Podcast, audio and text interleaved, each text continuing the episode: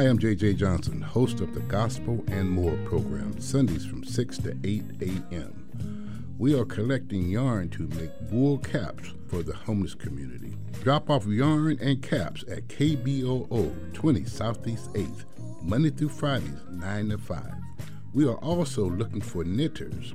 For more information, contact KBOO Gospel and More at gmail.com or go to kboo.fm slash gospel and more. The yarn and cap drive will end January the 31st.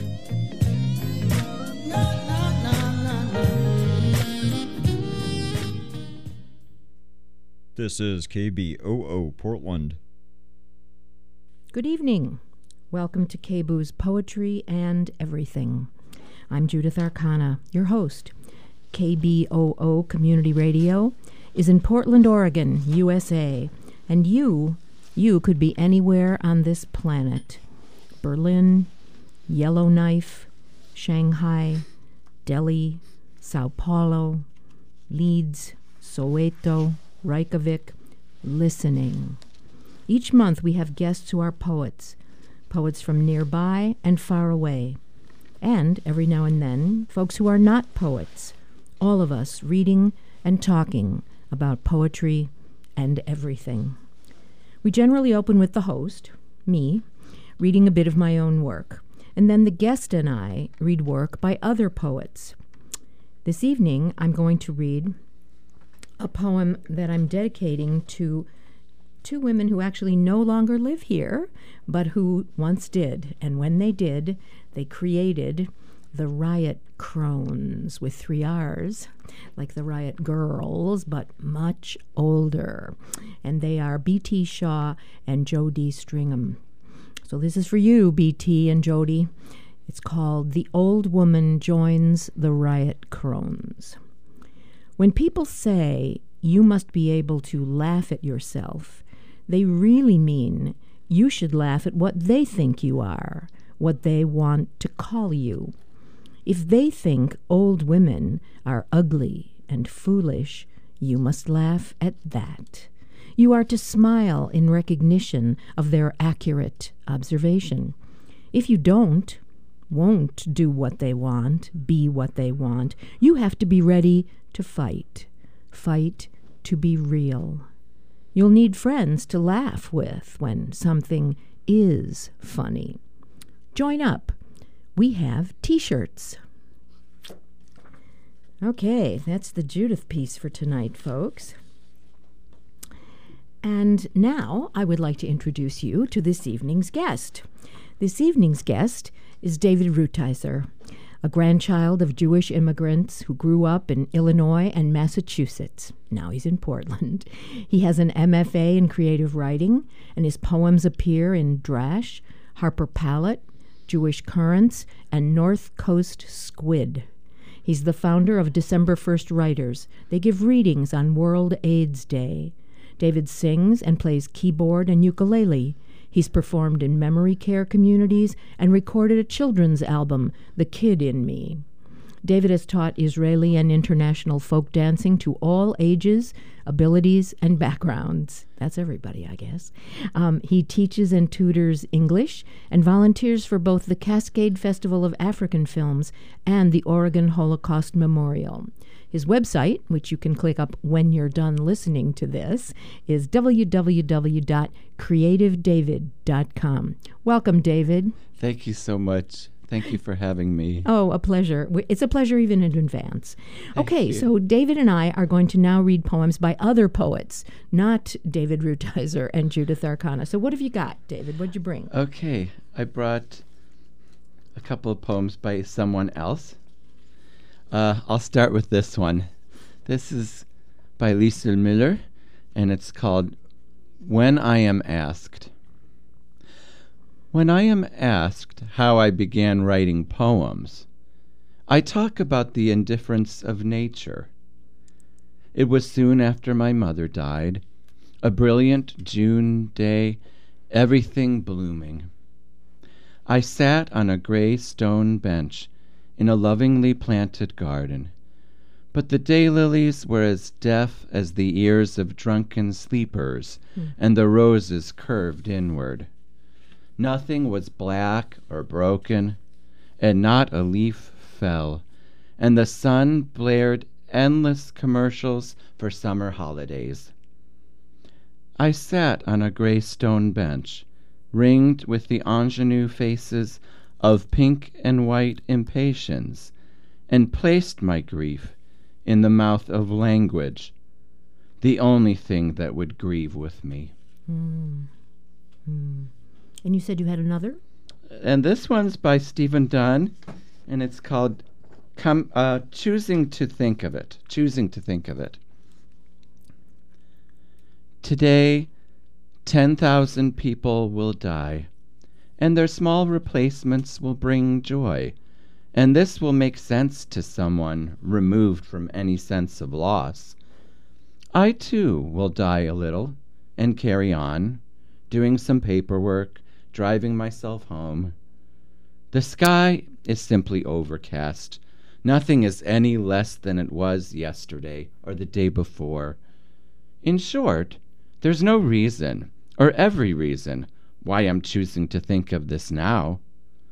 The short lived holiness true lovers know, making them unaccountable, except to spirit and themselves. Suddenly I want to be that insufferable and selfish, that sharpened and tuned. I'm going to think of what it means to be an animal crossing a highway, to be a human without a useful prayer, setting off on one of those journeys we humans take. I don't expect anything to change. I just want to be filled up a little more with what exists, tipped toward the laughter which understands I'm nothing and all there is. By evening, the promised storm will arrive.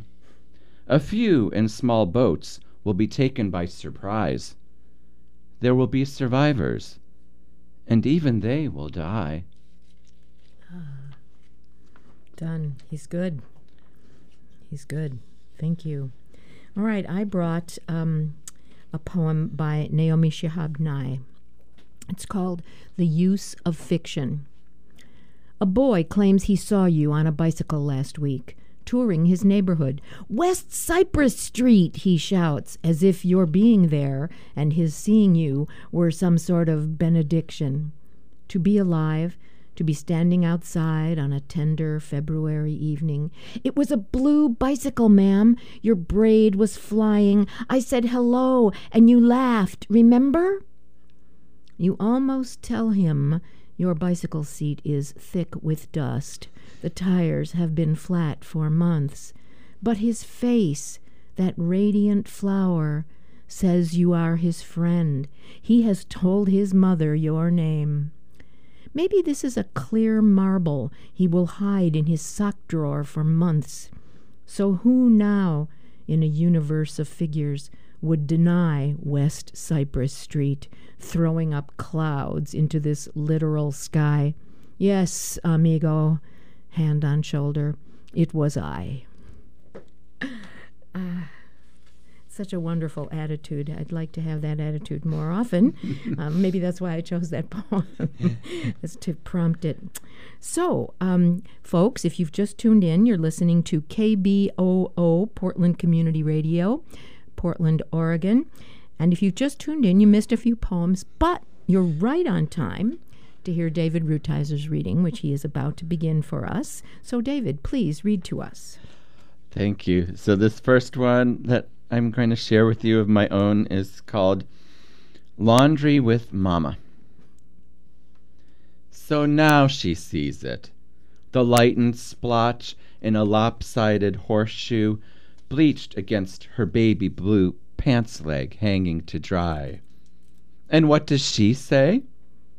That's what happens to those light colors. For years she's demand she demanded my proof unable to discern the pale streaks on my once favorite light gray trousers. Or she'd tell me the fabric itself must have been weakening, or that the dye was clumping or growing old. So now you believe me, I tell her, and she says she's always believed me. And I tell her that's not how she's acting. And then that's that. Even today, when others won't look in my eyes, or say, I'm sorry, or my mistake, or I don't know, it's her voice I hear, switching the subject, even blaming the detergent manufacturer. They must have changed their formula.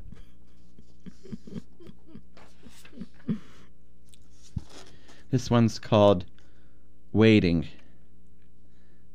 And uh, Judith al- alluded to my uh, tutoring English. I tutor at Portland Community College, so uh, a bit of that is, well, that was the leaping off place for this poem. Waiting. The PCC parking lot, though enlarged, is still inadequate for the number of people, and I'm blocked by the line of cars. I spend the elongated minutes noticing plants in their sunken beds, the angles of brick, a woman's dark hair contoured by afternoon light, a stray dried leaf, a student walking past. When my mother and I were trapped in the condo for a week during the big ice storm, I imagined two spiders, and how, when one spider finds the other's corner, one will end up eaten by the other, with only its spindly legs left behind, one leg still pulsing with the same energy it had used in life. And how everything that week felt swollen and claustrophobic. My mom's dresser of drawers seemed to be watching me, and the brown splotches expanded on the skins of the bananas in the basket on the kitchen counter and my grandparents' old clock that my mom could never get rid of still didn't work. Sitting on my grandparents' old piano that still no longer played, below a painting of old European houses along a river with some old cathedral looming in the background. The place seemed to sink into itself. On the fourth day, I couldn't stand it any more, and I yelled at my mother. Now, she isn't here at all. She's just gone, and the radio blares another mass shooting. And now I can finally pull out of my parking place, and I obsess again about my always low bank account, again a prisoner to life's arithmetic, all the way to the pizza joint, where I settle for the one trip salad bar, and the balloon man twists happiness into the two brothers who were fighting over the video games when I came in, and the 1980s music takes me back to high school and being a passenger of my parents when a song was all it took to be free.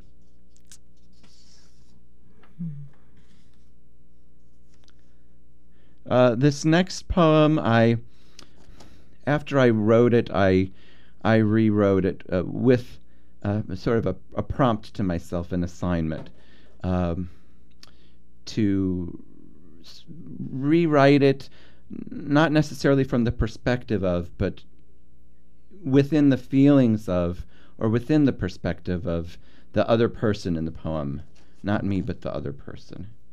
And I've renamed her too. This is called. Uh, oh, and this is this event is coming up. It's uh, takes place on Martin Luther King Jr. Day, so only a month away now. It's called Tabitha's Pity, MLK Jr. Day Celebration, Portland, Oregon. She turns her walker to face the stage and sits down. I'd smiled and told her I'd be back, but that seems like ancient history now, and she can't concentrate any more not on the gospel choir in their regal purples, certainly not on the speeches, nor even on the dancing children in their dashikis and headdresses, tossing their hair side to side, pushing back their shoulders to the crowd's shouts.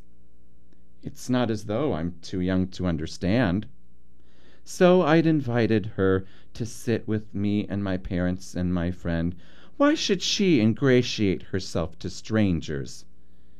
She'd even cried when I first told her I have no real home, though her son in law bans her from seeing her own grandchildren. She'd arranged the disabled lift, something harder than I seemed to be able to give her credit for, and it took them two hours to go the ten miles, dropping someone else off, picking another up. She'd done all she could. Now here I was, with clearly some kind of boyfriend, at a party to which she suddenly felt uninvited. After Lift Every Voice and Sing, she rolls toward me, word, wordless. In the car, she stares straight ahead. Almost to the Oregon City exit, she wipes away th- her tears. David, your life is a film in which I am obviously an extra. Mm.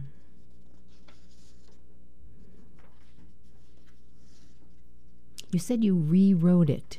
I rewrote it, yeah. So, what was the. Um, just give me one sentence here because you're in the middle of your reading, but since you said that, I can't help but ask. What was Sure. the spike in your mind that made you say, oh, I have to change this? Well, I, I just wanted to, and I felt like the poem needed something more. And also, I'm, as I as I've mentioned, I'm an only child, and I'm um, I'm very self conscious about writing too much from my own perspective. Ah. So, you wanted what you said So when I you were wanted- introducing it. Right. And that was not in the first version. I, no, no, I put it all in her voice, and I changed her name. Uh huh. Yeah. Probably a good idea. Yeah. Okay. Thank you. although although she she at least at the time she was living in Oregon City, Uh-huh. so that part's true. Okay. Okay. but so are a lot of other people. Yeah, Continue. right. Continue, please. read read at us. Okay, so this next one is called Alpha Male. He walks into you as you ride your bicycle and yells at you to watch where you're going. When he bangs the restroom door into you, he blames you for changing into your work clothes in the wrong place. Why can't you get dressed over there? While his wife is talking to someone else, he follows you out to his driveway to ask you who in the hell you think you are to swear in his living room. Even though the meeting was of a gun violence prevention group, and you were only repeating what a fellow student had said who threatened you, and you were only asking for help. He ropes you in and lays a guilt trip on you for not producing his concerts. You can do this shit even though you'd met him over coffee to discuss something else. As MC, he mispronounces names with an authoritarian voice and never writes a thank you list. When you stand aside for a moment while his wife tries to dig their sedan out of the ice with the shovel you've let her borrow from your own car, he barks, Don't make her do it. He asks, Is there anything I can do for you now?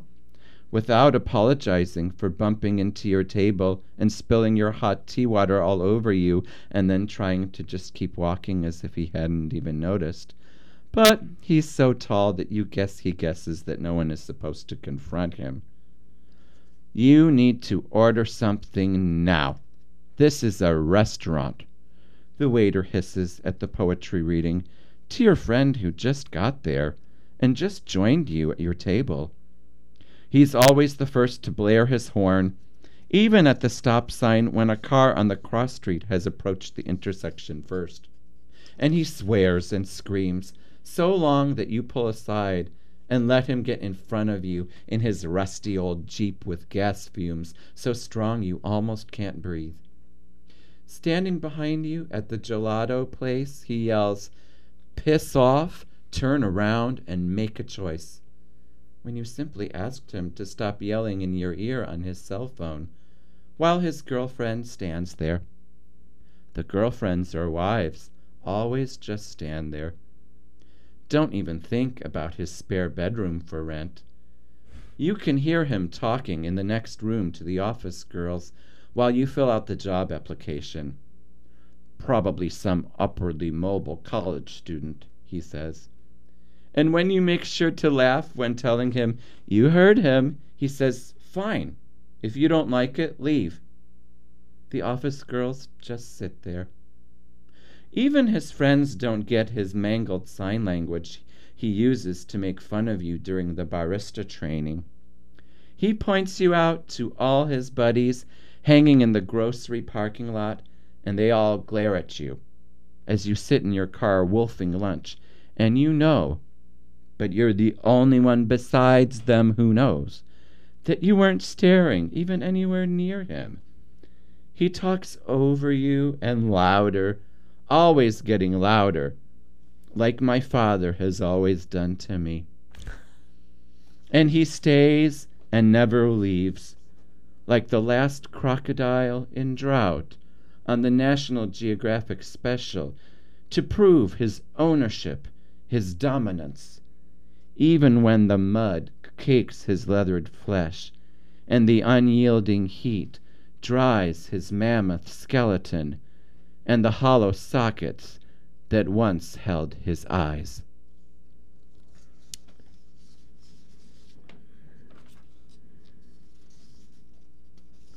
Okay, I have a couple more poems. Yes, we have a we have a couple more minutes. What luck? Perfect. Yes. Thank you. This one's called Creature of Habit. My friend Diana tells me her cancer has metastasized. I've already borrowed $1,300 from my dad this summer to have the car repaired. My mind moves back yet again to the mathematics, calculating if I'll make it through the summer. My friend from Eugene stays in the same hotel room each year for Pride weekend in Portland, even after they change owners and names.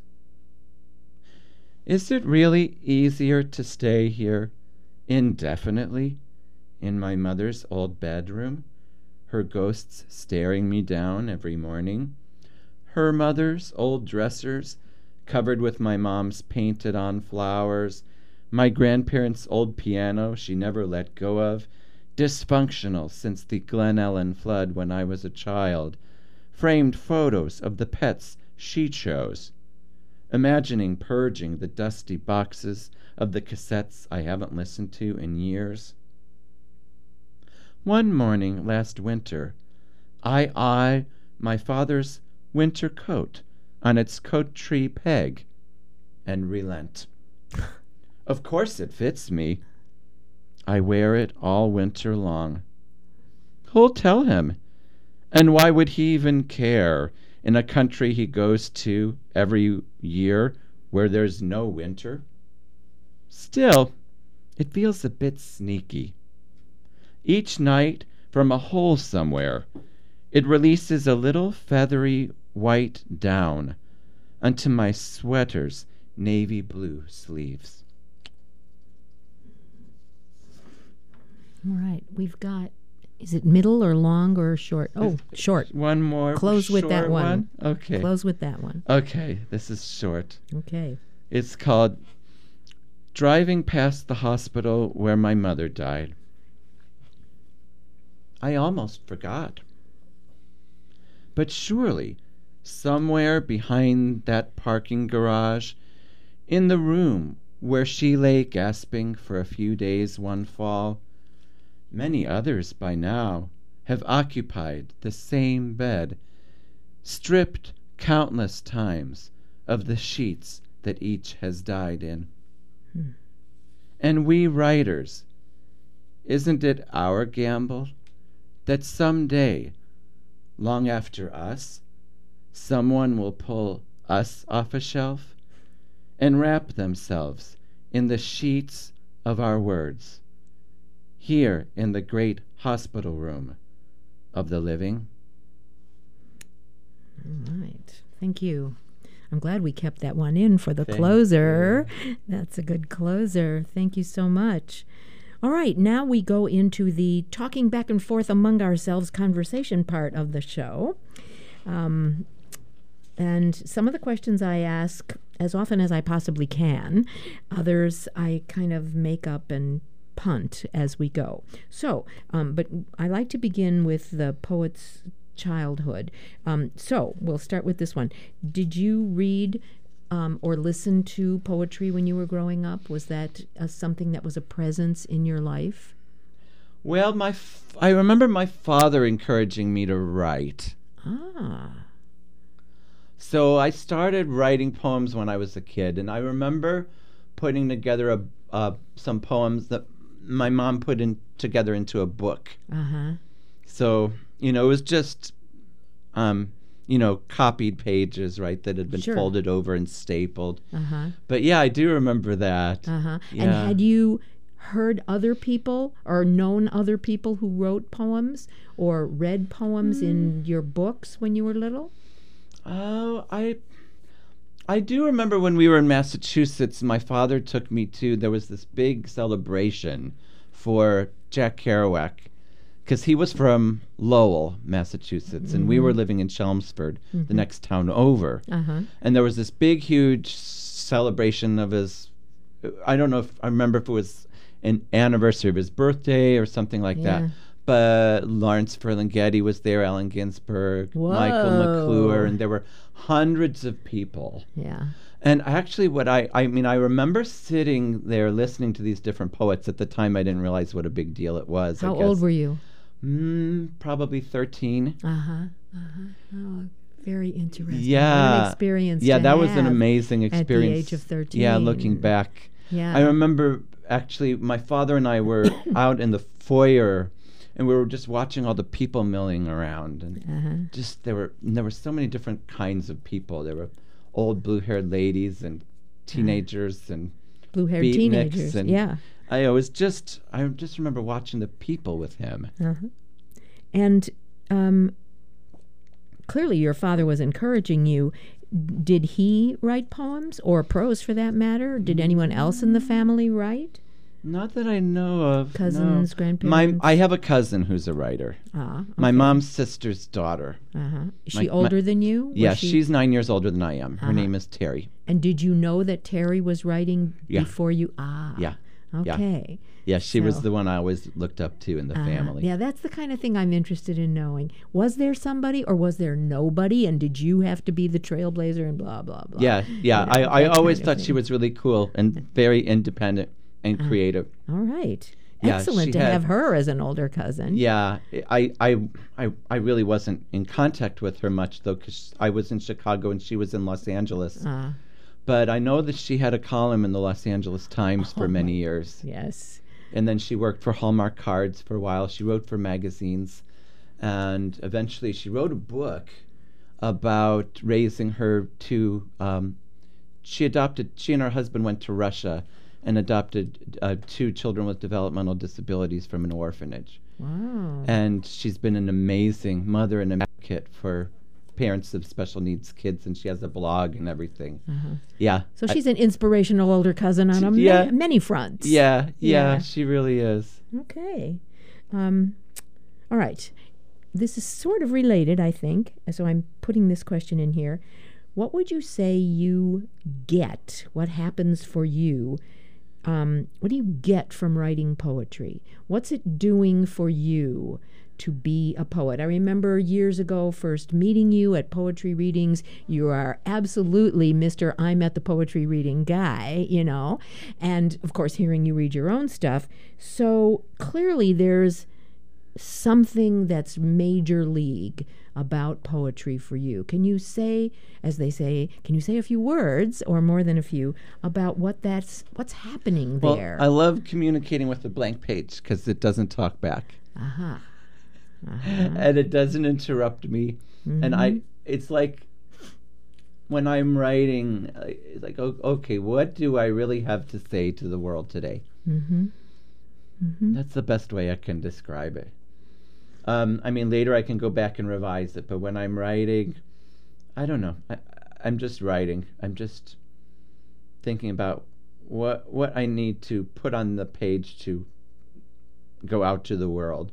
And I'm not necessarily. I don't think I'm necessarily picturing any particular person. Um,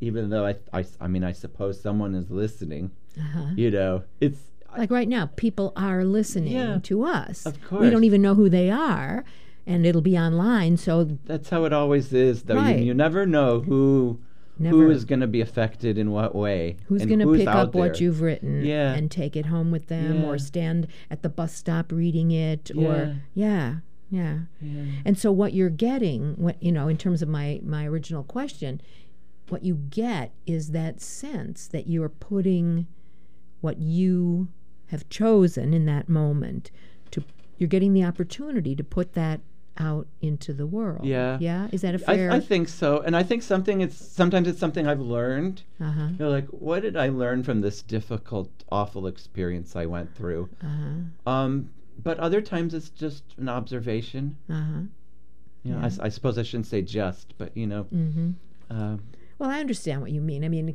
I, I can understand why anyone, including me, would say that an observation has a lower rank than a major league life lesson. right. Yeah, but sometimes observations that we make as writers can turn into the major league, et cetera, et cetera, for a listener or a reader. I know that has certainly happened to me with other people's writing. Um, I think, you know, just suddenly it comes into you, bam, like that, whatever you've read. Yeah. Right, right. Okay. Um, do you? Um, this is kind of a hokey one. It's a, uh, we were some of us were talking out in, um, outside the studio earlier before you came about um, the kinds of questions that people ask writers. Um, and this is, alas, one of those classics. But I, I'm very interested.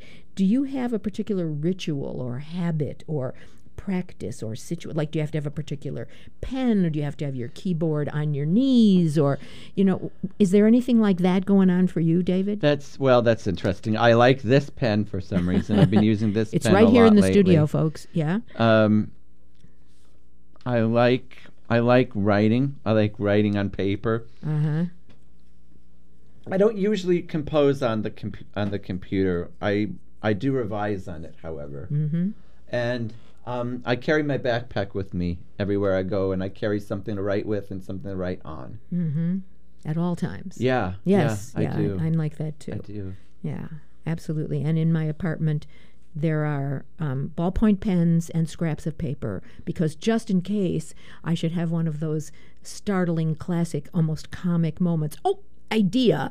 I need to be able to write it down. Yeah, I have a I have a little pocket-sized book too that I can write in if I really don't want to carry my backpack with me somewhere. Yeah. God forbid the world should miss on this idea I had between the kitchen and the living room. Yes, but that's what I do. Okay, now a much more serious thing. Are there subjects that you particularly want to write about? Oh gosh. Well, I've one thing I've no I've noticed I've written a lot about my mother, Yes, even in the ones you chose for us tonight. even the ones tonight. yeah. Um, yeah, I I've started more lately writing about my father. Um, but my mother would always really just beam, Uh-huh. you know, when she saw that, you know, once again she'd shown up in one of my poems. Uh-huh. And then too, fairly recently she died, and so yeah, you two have years ago. Yeah, you have that, which is um, for almost all of us an earth shaker when the mother dies, you know, because that's where we came from. Um, Yeah. So, yeah. Okay. Um, are there subjects you particularly do not want to write about that perhaps other people might expect you to do, or poets are supposed to write about this, or, you know, sunsets, or I don't know, whatever? Well, that's yeah. I I guess nature. I think nature is appearing in my poems. Oh, for sure. I heard some. no, thank you, thank you. But what I I mean I it would always be that whenever I would see, you know, like there would be a, a, a call for submissions or a contest announcement. You know, th- they were they were accepting poems about uh, you know nature. I would always think, oh, but I'm not a nature poet. yeah. Yeah. Well, I suppose there is a difference between, quote, a nature poet, which of course the phrase we all use, and someone who one day decides to write about a particular flower or a particular sunset or suddenly sees a tree that she's seen every day for 10 years and it's, oh, whoa, what about that tree? You know, and then Yeah. something happens in our heads, and the next thing you know, we're using it in the work. Yeah, I mean, I wrote, I did write a poem about my. It was really about my father and my relationship with my father when we were walking through the forest preserves. hmm You know, and you know, because you're from Chicago too, right? I lived most So, of my life in Chicago I always- before I came to the Pacific Northwest. Right, but I always have to explain to people out here what forest preserves are because we don't use that term out here. No. But you know, these these areas that were preserved from, uh, you know, from development. Saved. saved from development. And my father and I, you know, this poem was about my father taking me through one of those forest preserves. And we wound up, you know, on the other side, coming out into the city again, but I didn't recognize where we ca- where we came out. hmm But, you know, it was really about my relationship with my father. Uh-huh. And I was comparing, I guess I was also comparing, you know, Oregon, you know, because there aren't any fireflies. And I mentioned fireflies. And then I mentioned how my father always called them lightning bugs. Yes, like I would have, when I was a child, we called them lightning bugs. Yeah. I learned fireflies later. yeah, yeah. for sure. Okay. Um, are there subjects that you think of eh, for yourself, not in the world generally, as more difficult than others? Like, oh, this is really hard for me to write about X, but I want to on this occasion, something like that. Do you have that experience ever? Some do, some don't. I've written sometimes I've written things. Um well, for instance, um I wrote a piece about being in the I my friend Ellen who spends most of her time in a wheelchair. Mm-hmm. She can walk but just barely. It's easier for her to be in a wheelchair and we were we must have been on our way to a show or something. We'd stopped at a grocery store downtown and um, you know she was wheeling around in her wheelchair, and this young woman from behind muttered something really disparaging about her. Really? And as she went down, I was just so angry that in that moment, I, you know, I, as you know, I, I, I was just livid, and I have never really been able to finish that piece in a way that's satisfying for Uh-huh. me. Okay. So that's still on the list. Yeah, yeah. Uh-huh. So It's waiting for you. yeah, so at times there are things like I think in that case I I was just I want this to be more than just an angry poem about how terrible that person was. Mm-hmm. Sure. You want more from it, which means you want more from yourself Right. as the writer. So you'll have to get more. Okay. Yeah. Are there other arts that you think are um, what I call like poetry that you have any relationship to? Mm, nothing's been like poetry for me. I and I Ah. I sing and play keyboard and ukulele as you earlier, and I love folk dancing as you also mentioned. Yeah. Um, but each of those is different for me. Uh huh. um, I don't find.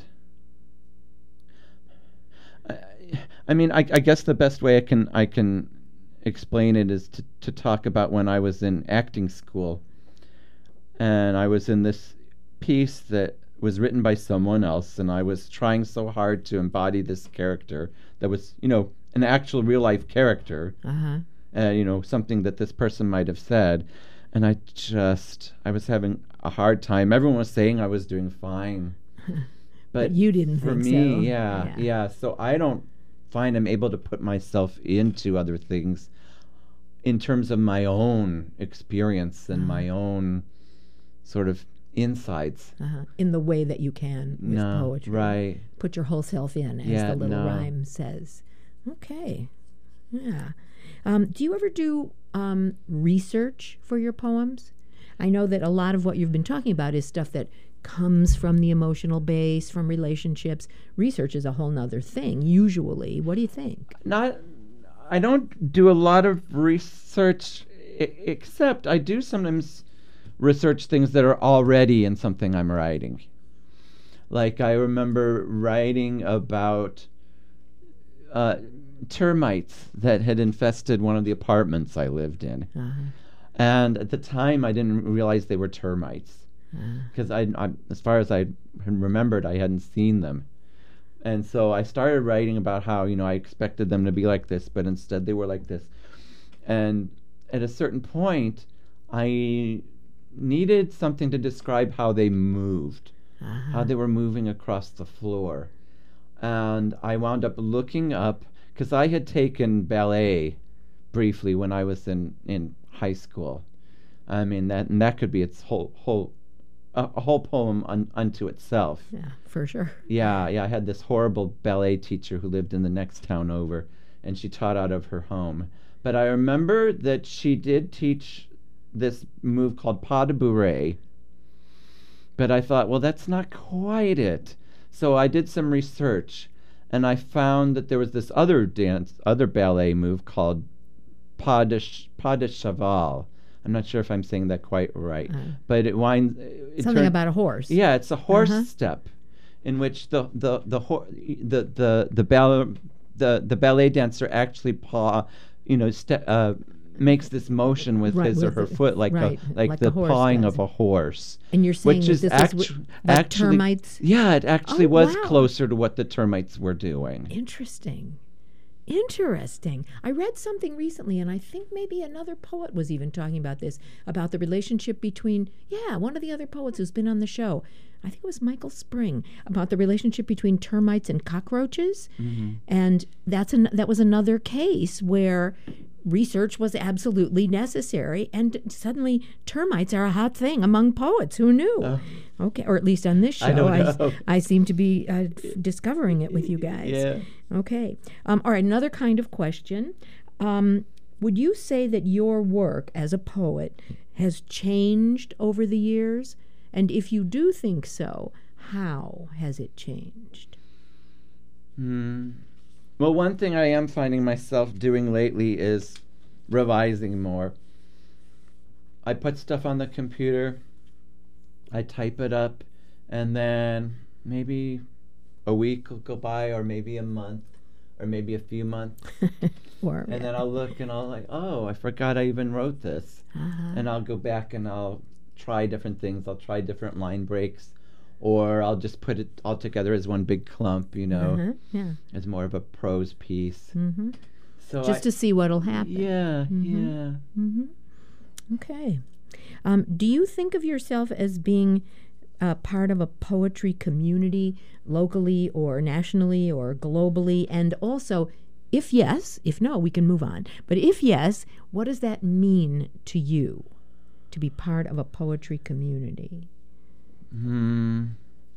Well, I do go to a lot of readings. I tr- I try to go whenever possible. Mm-hmm. Um. So yeah, I, I mean, I, I I like supporting the local scene. I I don't really feel that connected to the national scene. I must I must say. Okay. Um, you know, I I mean, I've had the I've had some wonderful opportunities though. I went to L.A. in 2013. I got to be a Lambda Literary Fellow. Wonderful. Uh, you know, LGBTQ writers and poets, and I got to study with David Groff, which was really amazing. I'll say. Um, so I mean, I know people are out there, but I don't know. I still feel kind of isolated. I must say. From that larger scene. Yeah. Uh-huh. Yeah. I but not on the local s- scene, clearly. No. No. No, you know you're part of it. Yeah. Yeah. Yeah. Um, okay, a little shift on that. What would you say is the relationship between your work as a poet and the other work you do in your life? We've both now mentioned some of the other work, uh, particularly kinds of teaching, different subjects, and so on, Yeah. that you do in your life.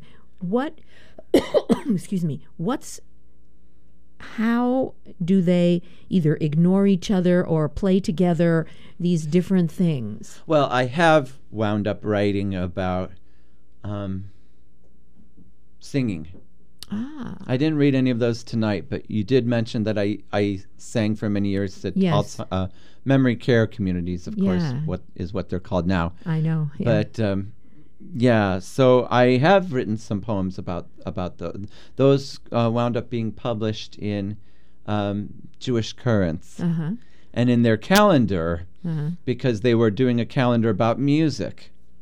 The theme was, you know, going to be about music, and all the artwork was going to be about music too. And I thought, well, I'll send my poems about, you know, singing in the assisted living and memory care communities. Uh huh. And they wrote me back right away. Oh, David, these are perfect. I'll take this one and this one. Uh-huh. So you know, the singing has informed, and I have started to write a bit about folk dancing as Uh-huh. well. So these other things then become um, subject matter or grist for the mill or other cliches. Yeah, yeah, yes. exactly. Yeah. Okay. And do you think that those things affect the poetry as well, not just as um, fodder, but that the fact that you dance and you sing, what effect does that have on making art with words? Well, I mean, thinking again about the termite poem, maybe I wouldn't have thought about a dance move at all. Uh-huh. Maybe I would have thought the termites are, I don't know, doing something else. Or, Uh huh. you know, Okay, so you have that. It's like I a mean, I mean, I don't know because I'm not someone else. I'm me. for sure. But it does. I mean, I guess one could say, since I am a dancer, I, I mean, it's not a coincidence that I thought of, uh huh. oh, you know, what are they doing? Oh, you know, and then I thought of, you know, some kind of dance move. Yeah, yeah, yeah. Absolutely. I mean, it's certainly. I Yeah. mean, you just say that, and I think, well, yeah, sure, of course. Yeah, I mean, Okay. I, someone else, maybe someone in the trades, would think about Yeah, the, tools you know their and terminology. how they right exactly. Yeah. How you um, make something with a hammer, or Yeah, you know, yeah. and these footsteps of the little termite, whatever. I'm just may- making that up, but Yeah. yes, yes, whatever.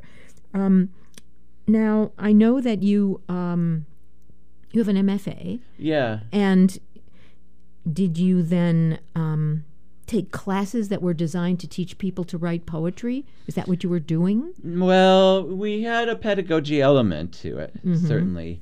And then but then but then after I graduated Oh, I remember my mother got frustrated with me again. She said, "David, you've got this MFA. You're not doing. You're not doing anything." And that, so then I wound up uh, getting a, you know, thinking about teaching English as a second language and getting my TESOL certificate. Uh huh. So then I I, I did that. But I- Practical business. yeah, but I did actually this fall. I taught, I taught through, um, I taught in an after-school class through the Sun Schools. I taught um, story writing Uh-huh. to a group of children, and that was really delightful. I'm sure. Oh Yeah. my God, they haven't been ruined yet, and they say and write the most amazing things. yeah, yeah, that was one a sure. wonderful opportunity. Yeah. Okay, that was actually gonna. I was gonna say, have you taught writing either poetry or prose? And here you just, you know, yeah. Tell us. Okay, here's um, here's a more political or more overtly political question. Um, do you believe that your class, color, ethnicity, national origin, sexual identity, gender, age, physical ability, uh, et cetera, et cetera, et cetera, any of those determine or influence what you write? Uh, yeah, yeah. I mean, I wrote about. I didn't share this poem tonight, but I have a poem about that. That was that was triggered by women asking me why I didn't have a boyfriend. Women asking you why Yes. you didn't have a boyfriend. Yes, Uh huh. yes, Uh huh. and it's very. I mean, it's very interesting to me um, that it's never. It's for me. It's never been straight men who ask Uh-huh. me this. Uh huh. and relatively believe that, relatively yeah. rarely other gay men. Uh huh.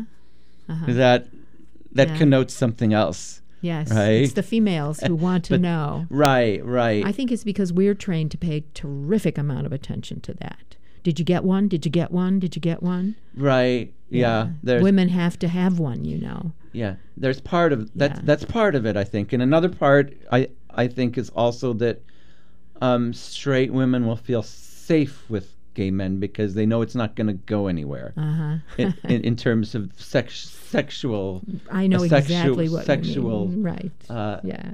you know element so they'll just sort of divulge things about themselves sometimes people who don't know me very well um, so i wound up so finally after many times of this happening i wrote a whole po- poem that was sort Uh-huh. of instigated by that. So this was a very specific um, theme or topic because of this life experience you were having.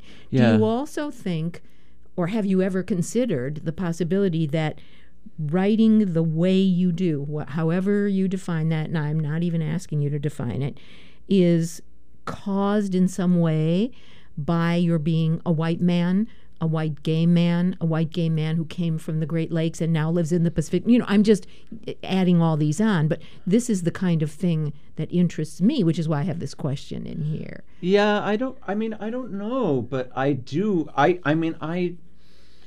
I do think that to this day I speak like a Midwesterner. I don't feel like I speak like like an Oregonian speaks. I still hear the long, flat, short O's and the as. Uh-huh. Um, and people, I think people out here they try to comfort me by saying, "Oh no, you're you're like you're you're you're an Oregonian now." I I don't have to be an Oregonian. Well, you live here, and that's Yeah. Yeah, But, but but I don't feel in any way that I will ever. I mean, to have grown up here is a whole different experience. I'll say. and so, and To and have I'm grown up anywhere. I'm okay with that. Yeah. Wherever we come from. But I would say, yeah, I do think on some level, surely it must be informing the way I write.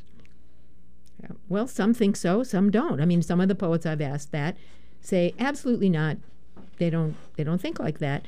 Others, um, like me, I think it's clearly the case. You know, I was born in the middle of World War II. I'm a woman. I'm white. I'm a Jew. Mm-hmm. I have. I, I'm a mother. These things are what make me who I actually am. Right. So, of course, if I want to, and sometimes I do and sometimes I don't, when I look at my work, I say, oh, this came from having this as Right. part of who I am, which is why I like this question. Yeah, and well, and one of the things I'm noticing for for myself is that I these Yiddish words from time to time poke their way into my writing, and I wasn't raised very religiously, but the, you know my grandparents spoke Yiddish, hmm you know, so I relate to those, and yet I relate to them probably in a less visceral way than my mother did, Oh, of course, who was the much closer. Yes, Yeah, yes, but it's in there, as you say. yeah, it's definitely yeah. Oh, in yeah, there. definitely. Okay, now we have just a minute or two left, and I like to know from the folks who are on the show, what are you working on now? Oh gosh, well I'm still I'm still writing. Um, right now I'm working on yet again revising my manuscript because I don't have a book out, Uh huh. so which I would really love to have. Of course, yes. yeah, so that's one really big, big project Uh-huh. that and you that just I work have. on it regularly. It's like that's part of the deal.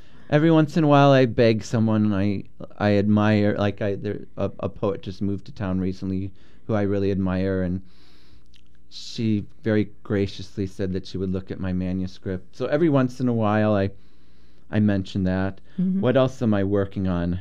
Um, I I would like to start singing some more again. Ah, Um, I would like to keep folk dancing, do do more teaching and tutoring. uh huh. I, I love tutoring. However, I'm only doing it part time, so which means that I'm I'm always looking for a little more. You Yeah, know? you're not immersed in it. Yeah, yeah, Well, I, I mean, I am when I'm there. Well, Uh, during the time I'm there. Right, of course. Yeah. Yeah. Yeah. But I mean, as a as a life. right. Yeah. Okay. Um, in less than a minute, are you reading anything really terrific right now, poetry or whatever? Oh, let's see. The last thing I read, actually, I've been reading more um, biographies Ah. and autobiographies lately, and I read a very long book um, about Alain Locke um, called The New Negro The Life of Alain Locke Mhm. by Jeffrey Stewart. And it was almost 800 pages, uh, 900 pages long. Yeah, people do that now. Yeah. Yeah, so yeah, that was the. We have to want it, and we do sometimes. so I got to learn more about the you know African American literary community back then. Absolutely, yeah. And I mean, among other things. And things. clearly, I mean, I'm assuming it's well written enough to pull you. yeah, Yeah. Cool. Okay. Well, thanks for that information, and thank you very much for being on the show. Thank you. and talking with me and everyone out there who's listening. You're talking with them as well. So, folks, next month's Poetry and Everything will be our annual We're going to read some poems by William Stafford show, in addition to the visiting poet herself. And that show will first air on January 28th at 10 p.m. And after that, just like this show. It'll be available on the net anytime, all the time. So, thanks for listening, folks. And remember, support your local independent bookstores, independent reading series, and independent radio. Good night.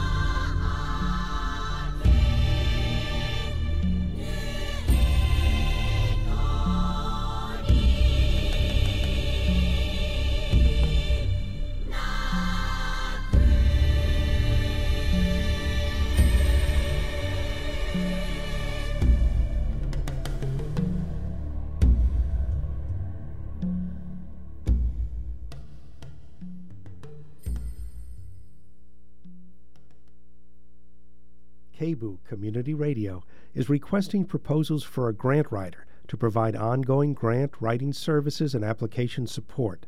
This is a one year contract position for 200 hours, compensated at $25 an hour. Proposals must be submitted electronically to Delphine Crescenzo, station manager at Del, that's D E L, at kboo.fm. Proposals are due Friday, January 4th at 5 p.m. Responsibilities, background information, the scope of work, and proposal requirements can be found at kboo.fm slash grantwriter 2018. Yo. Yo. KBOO is excited to be part of the 2018 Willamette Week Give Guide. This year, Willamette Week and KBOO are challenging our community to give with their dollars and take action by showing up in real life. KBOO has been showing up for over 50 years.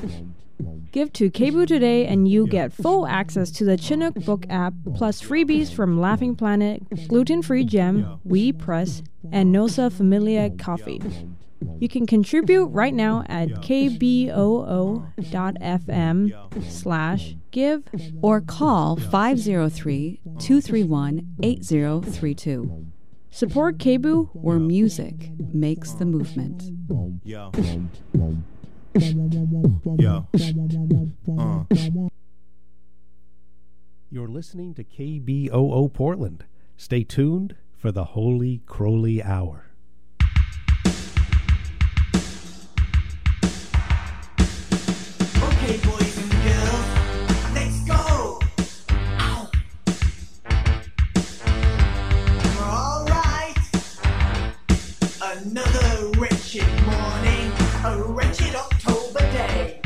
No sound of angels in the trees. Christmas is far away.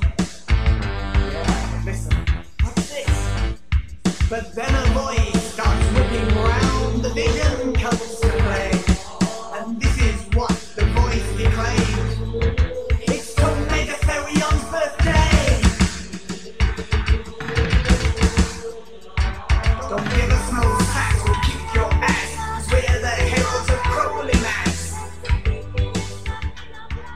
Good evening, and welcome to this special Christmas Eve edition of the Holy Crowley Hour. For those of you new to the show, you might be asking yourself, what's Christmas Eve? Easy. It's the night before Christmas. You might also be asking yourself, what's the Holy Crowley Hour? Well, the answer to that question is a bit more involved. Sometime several years ago, a KBOO talk show caller made an accusation. She claimed that there were several late night DJs at the station who belonged